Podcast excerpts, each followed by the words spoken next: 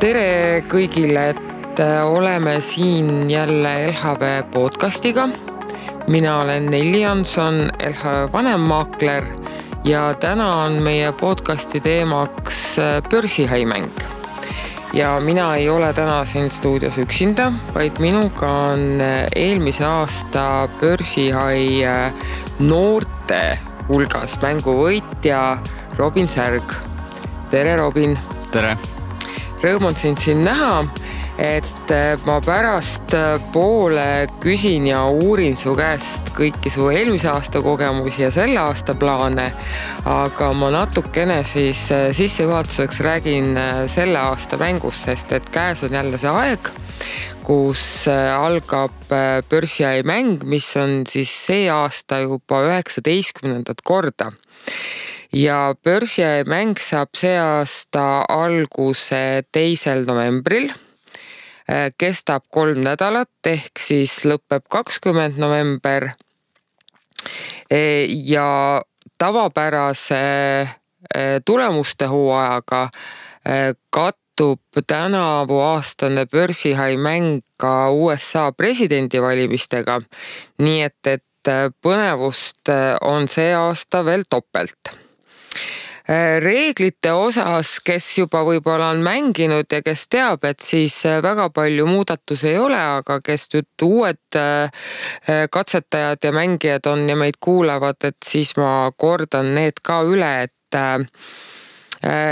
peamiselt käib siis börsimäng USA aktsiaturul, mis siis tähendab ajaliselt Äh, kuusteist kolmkümmend kuni kakskümmend kolm null null on USA börs avatud ja siis saab ka mängus osaleda ehk siis teha aktsiatehinguid.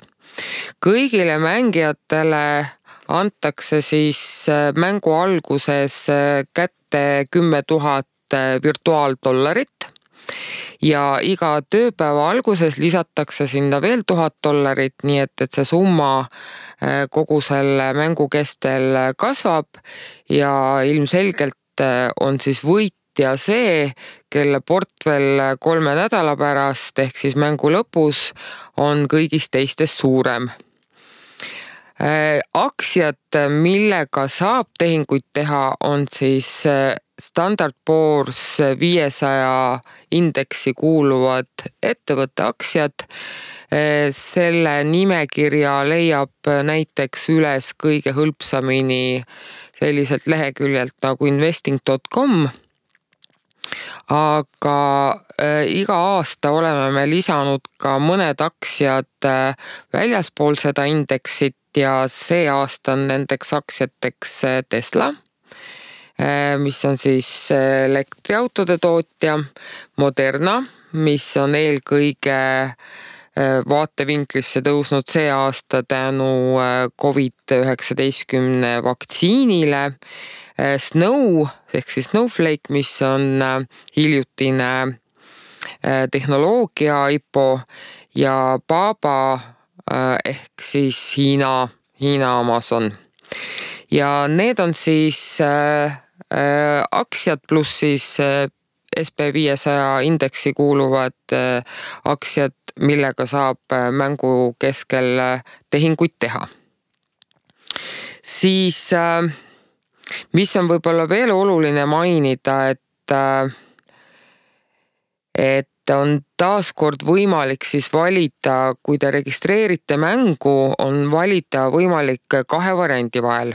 kas vaikimisi on valik Äh, virtuaalraha e, ja kui on soovi, siis võite nii-öelda alustamisportfelli ka valida, et sinna me oleme valinud SB viiesaja viis kõige suuremat ettevõtet, milleks on siis Apple, Amazon, Microsoft, Google ja Facebook et kui te valite juba valmis portfelli, siis äh, seda peale valikut enam muuta ei saa. aga see ei tähenda seda, et te nende aktsiatega peate laskma mängu lõpuni, et, äh, et esimesel äh, mängupäeval siis saate need aktsiad maha müüa ja, ja teha oma soovi kohaselt uue valiku ja kõige magusam osa siis auhinnad, et kes siis mängu võidab kolme nädala pärast temale on auhinnaks see aasta kolm tuhat eurot nagu meil viimastel aastatel on kombeks olnud, siis noortele on meil taaskord jällegi eraldi auhinnad ja kes noorte hulgas parimaks tuleb, temale on auhinnaks kolmsada eurot. et Äh, mäng või mängu ajal motivatsioon liiga ei langeks, siis äh, oleme otsustanud äh, sarnaselt eelmise aastaga anda välja ka nädalaauhinnad.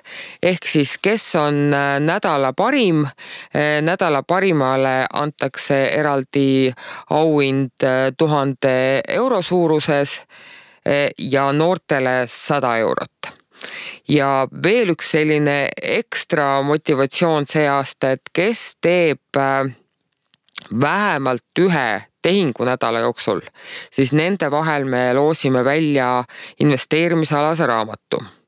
aga et, et mitte liiga palju meie eetriaega raisata, siis kõiki neid tingimusi ja rohkemgi veel saate siis uurida LHV äh, lehelt lhv.ee kaldkriips hai või siis äh, Facebookis, et kus on ka meil eraldi börsi hai äh, leht, et kõiki uudiseid, infot mängu kohta kuvame me mõlemal lehel jooksvalt, nii et, et kellel mängu vastu huvi, eh, kindlasti minge nendele eh, lehekülgedele eh, infot uurima nii, aga nii palju siis informatiivset juttu mängu kohta, et, et lähme nüüd märksa põnevama osaga edasi, et Robin, aitäh, et tulid meie, meiega rääkima täna ja ma küsin alustuseks, et kes on Robin Särg? Et millega sa igapäevaselt tegeled? Äh, käin koolis nagu ikka. Äh, kevadest sügiseni sõidan karti. Äh, talvel sõidan Itaalias karti ja vahel jõuan kergejõustikusse ka. ühesõnaga, sa oled päris aktiivne sportlane siis, nagu ma aru saan? just. aga kust, kust see aktsiateema nüüd sisse tuli? no paar klassivenda on uurinud nad on rääkinud sellest, isa on ka päris kaua tegelenud sellega. ahah, et, et pigem on siis isa võib-olla, kes selle pisiku on sisse süstinud sulle? ilmselt küll. okei okay., aga kas sa, sa meil eelmine aasta olid, eks ole, mängus, aga kas sa ka päris rahaga oled investeerinud juba? Äh, päris rahaga veel ei ole, ootan, et kaheksateist saaks ja siis hakkaks okei okay,, et, et siis tahaks ikkagi oma, oma käe peal tegutsema hakata. kas sul on, on sul juba mingisugune strateegia või mõte või visioon, et, et kuhu sa investeerida tahaks või, või mis turule või mis ettevõttesse isegi täpsemalt? seda veel ei ole, aga ilmselt sinna SB viiesajasse ka. okei okay et, et pigem siis USA turul, kas Eesti börsilt on ka mingeid mõtteid liikunud? ei ole, siin on liiga väike käive ja ei ole mõtet et siin ei ole mõtet jamada, okei okay., no absoluutselt arusaadav, sellepärast et USA turg on ikkagi maailma suurim ja, ja seal on seda valikut ikkagi oluliselt rohkem. aga kui, kui sa nüüd natukene kõrvutad seda oma eelmise aasta mängu ja, ja võib-olla siis neid plaane päris rahaga investeerima hakata, et, et kas sa, kas sa leiad seal ka mingisuguseid sarnasusi või sa arvad, et kui sa ikkagi päris rahaga investeerima hakkad, et siis sa, siis sa teed ikkagi hoopis midagi teistmoodi? Äh, jah, no see on tegelikult päris sarnane, aga päris rahaga ma julgeks nii riskantselt mängida okei okay., nii et sa praegu ise tunnistad, et see eelmine eelmise aasta võit tuli ikkagi tänu suurte riskide võtmisele? jah aga äkki räägid natukene, et äh, täpsemalt, et siin on meil võib-olla inimesed, kes, äh, kes üldse esimest korda mängivad ja tahaksid väga teada, et, et mis, äh, mis tehingud või mis strateegiad sulle siis nii kõrge koha selles mängus tõid? no neid strateegiaid on kindlasti palju, aga üks oli näiteks see, et mängisin kvartali tulemuste peale mm. -hmm aga on sul meeles ka äkki mõni, mis oli eriti hästi läks, et? Äh, praegu ei tulegi meelde. okei okay., aga kas, kas sa tegid mingisugust eeltööd ka selleks või, või lihtsalt mõtlesid, et okei okay,, et et see võiks nagu tulla heade tulemustega või sa tegid ikkagi sellist eelanalüüsi ka? ma tegin ikka, enne tegin ikka palju analüüsi, vaatasin uudiseid ja kõike mm. -hmm. kas äh, äkki räägid ka, et mis sa täpselt vaatasid või kus kohas sa vaatasid, et mida sa täpselt selle eelanalüüsi tegemise ajal jälgisid ettevõtte puhul? vaatasin nende eelmiseid tulemusi mm -hmm. ja siis äh, vaatasin, mis uudised olid enne seda tulnud ja miks ta tõusis nagu mm -hmm. või langes. okei okay., ehk siis äh, kui äh, noh, okei okay,, ma küsin sedapidi, et, et kui sa vaatasid eelmisi tulemusi, et mis info põhjal sa nagu otsustasid, et ta võiks see aasta või see kvartal tulla täpselt sama heade või paremate tulemustega? et see oli pigem selline ikkagi selline riski võtmine, eks? ja see ikka riski võtmine. just, et, et see eeldus oli olemas, aga, aga päris kindlalt, eks ole, ei saanud sellele panustada, et see kõik lähebki täpselt nii nagu nagu sa plaanisid. kas sul läks mõni äh, tehing täitsa aia taha ka? esimesel nädalal läks palju aia taha, aga siis ma umbes kaks nädalat panin järjest iga päeva plussi. okei okay., kas, kui see esimene nädal läks nagu halvemini, et kas sa tegid mingisuguseid äh, muutusi ka oma nii-öelda strateegias? Äh, ja siis ma esimesel nädalal ma ei mänginud tulemuste peale ja teisel nädalal mängisin ainult tulemuste peale okei okay,, aga mille peal sa esimene nädal mängisid? siis ma lihtsalt proovisin midagi. lihtsalt ostsid ja, midagi ja lootsid, et, lootsid, et hind tõuseb jah? ühesõnaga praegu on siis kuulajatele see sõnum, et, et päris niimoodi huupi ei tasu, eks ole, valida. et, et pigem ikkagi läheneda metoodiliselt asjadele ja, ja, ja süveneda ja teha analüüsi. aga kas see oli sul esimene kord mängida? ja esimene täitsa esimene kord ja nüüd läks nii hästi, et, et kas nüüd äh, ma eeldan, et sa see aasta mängid ka? kindlasti. just, et, et nüüd on see latt väga kõrgel. on. et äh, kas sa kavatsed midagi ka muuta või, või jääd oma strateegiale truuks ka see aasta? oma strateegiale truuks mm. -hmm, aga mis kohta sihid? esimene vist alla esimese ei tule ei tule kõne allagi. võiks seekord üldist saada esimeseks. okei okay no ambitsioonid on kõrged, see on hea, et, et siis on, mille poole püüelda. aga võib-olla sa nüüd äh, veel natukene nii-öelda kergitad seda saladuste loori, et, et äh, sa ütlesid, et sa teed analüüsi, et kust, äh, kus sa seda analüüsi teed või milliseid allikaid sa kasutasid, et kust nagu otsida seda infot? ühte lehekülge ma ei mäleta, aga ühel leheküljel ma valisin need välja, kust äh, nagu tulevad head tulemused või noh, eeldatakse. siis ma valisin enda jaoks äh, sobivad välja ja siis vaatasin Yahoo'st neid uudiseid. et Yahoo Finance oli siis üks, üks lehekülg, mida sa kasutasid äh,. tuleb sul äkki veel mõni meelde, kus sa infot otsisid äh,? mul see teine ei tule kahjuks meelde. okei okay,, aga. aga Google'is ka päris palju okei okay,, et tegelikult, eks ole, ongi hea mõte minna Google'isse ja panna otsingusse, et siis. vist igasuguseid lehti on olemas, täpselt no, peast ei mäleta. Neid on palju jah, et, et, et aga, aga siis, kes, kes pead murravad, et kus siis seda infot leida, et siis äh, Google ikkagi ongi see abimees, kust äh, edasi saab otsida ähm, kui me nüüd räägime, et nüüd sa nüüd ise ütlesid, et, et sa ootad, et kui sa saad kaheksateist, et noh, sa oled siis praegu seitseteist, seitseteist, eks. et äh, et sa ütlesid, et sa tahaks siis alustada oma rahaga investeerimist. Äh, aga börsiärimäng nüüd on ikkagi rohkem, eks ole, kauplemine kui investeerimine, eks ole, et see mäng on ikkagi ajaliselt väga lühikene, et, et kolm nädalat. Äh, ja seal investeerimisest kui sellisest ju rääkida ei saa. et mis sa arvad ise, et mis selle mm, kauplemise ja investeerimise peamine vahe on ja, ja kumb sulle võib-olla paremini istub? no kui päris rahaga, siis äh, kindlasti pikaajaliselt investeeriks, sest kauplemine on väga riskantne ja võib palju kaotada, aga võib ka palju võita mm. -hmm. ehk siis äh, päris kindlasti sa oma rahaga kauplemist ei taha?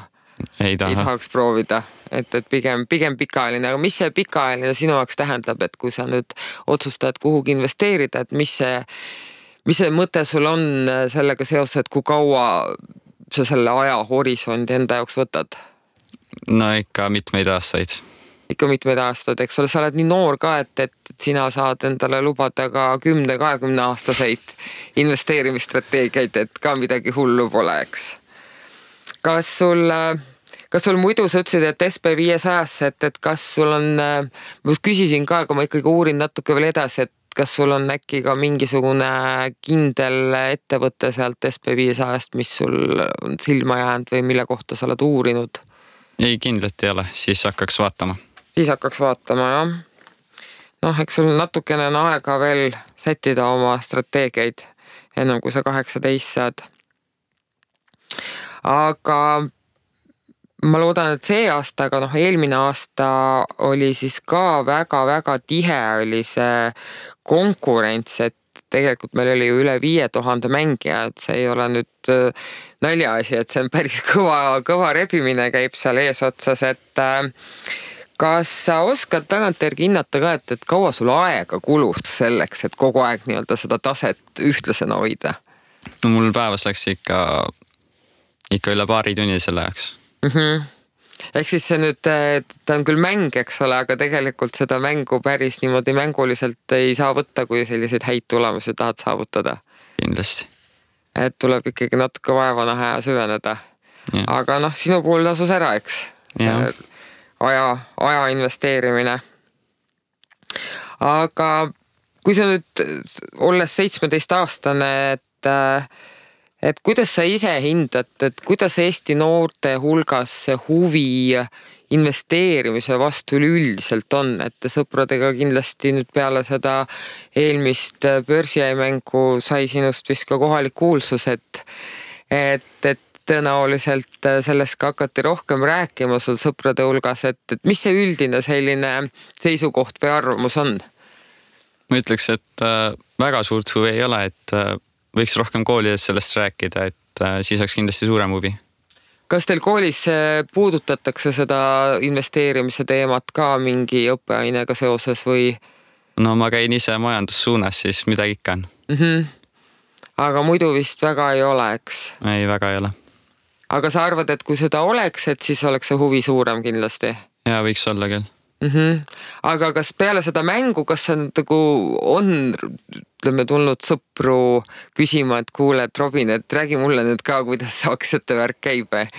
on ikka, aga ma ei ole väga rääkinud neile okei sa tahad enda teada hoida, aga noh, nüüd, nüüd kuulevad väga paljud rohkemat sellest kui su sõbrad ainult, et, et äh, aga siis on väga hea, et siis sa vähemalt äh, nakatasid oma, oma eduka esinemisega oma sõprugi vähemalt huvi tundma selle asja vastu, et äh, kas äh,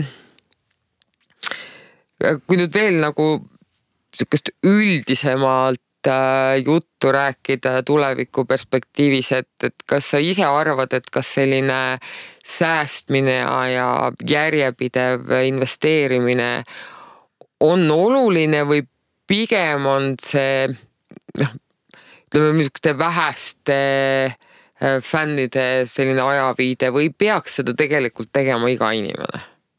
Äh, minu meelest peaks ikka iga inimese tegema, sest see on ikkagi oluline, säästa raha mm. -hmm. säästa ja siis ka investeerida, eks.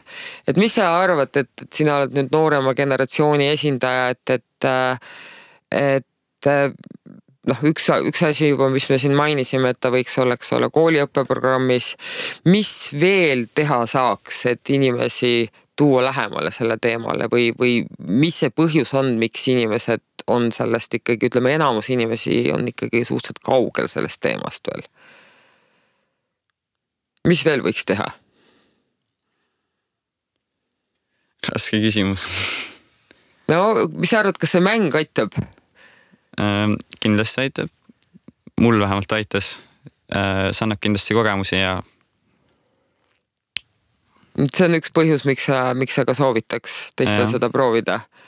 et et, et kas ütleme, kas peale seda nüüd eelmise aasta mängu äh, tunned sa ennast ka enesekindlamalt, et kui sa nüüd kaheksateist saad, et, et sa hakkad ise oma raha ka investeerima, et, et kas selle kogemuse võrra äh, rikkamana tunned sa ennast, et sul on rohkem enesekindlust neid investeerimisotsuseid teha? no võib-olla natuke ikka, aga väga palju ei, sest äh, mängus ma kauplesin, aga päriselus, kui ma kaheksateist olen, siis ma äh, investeeriks pikaajaliselt mm. -hmm.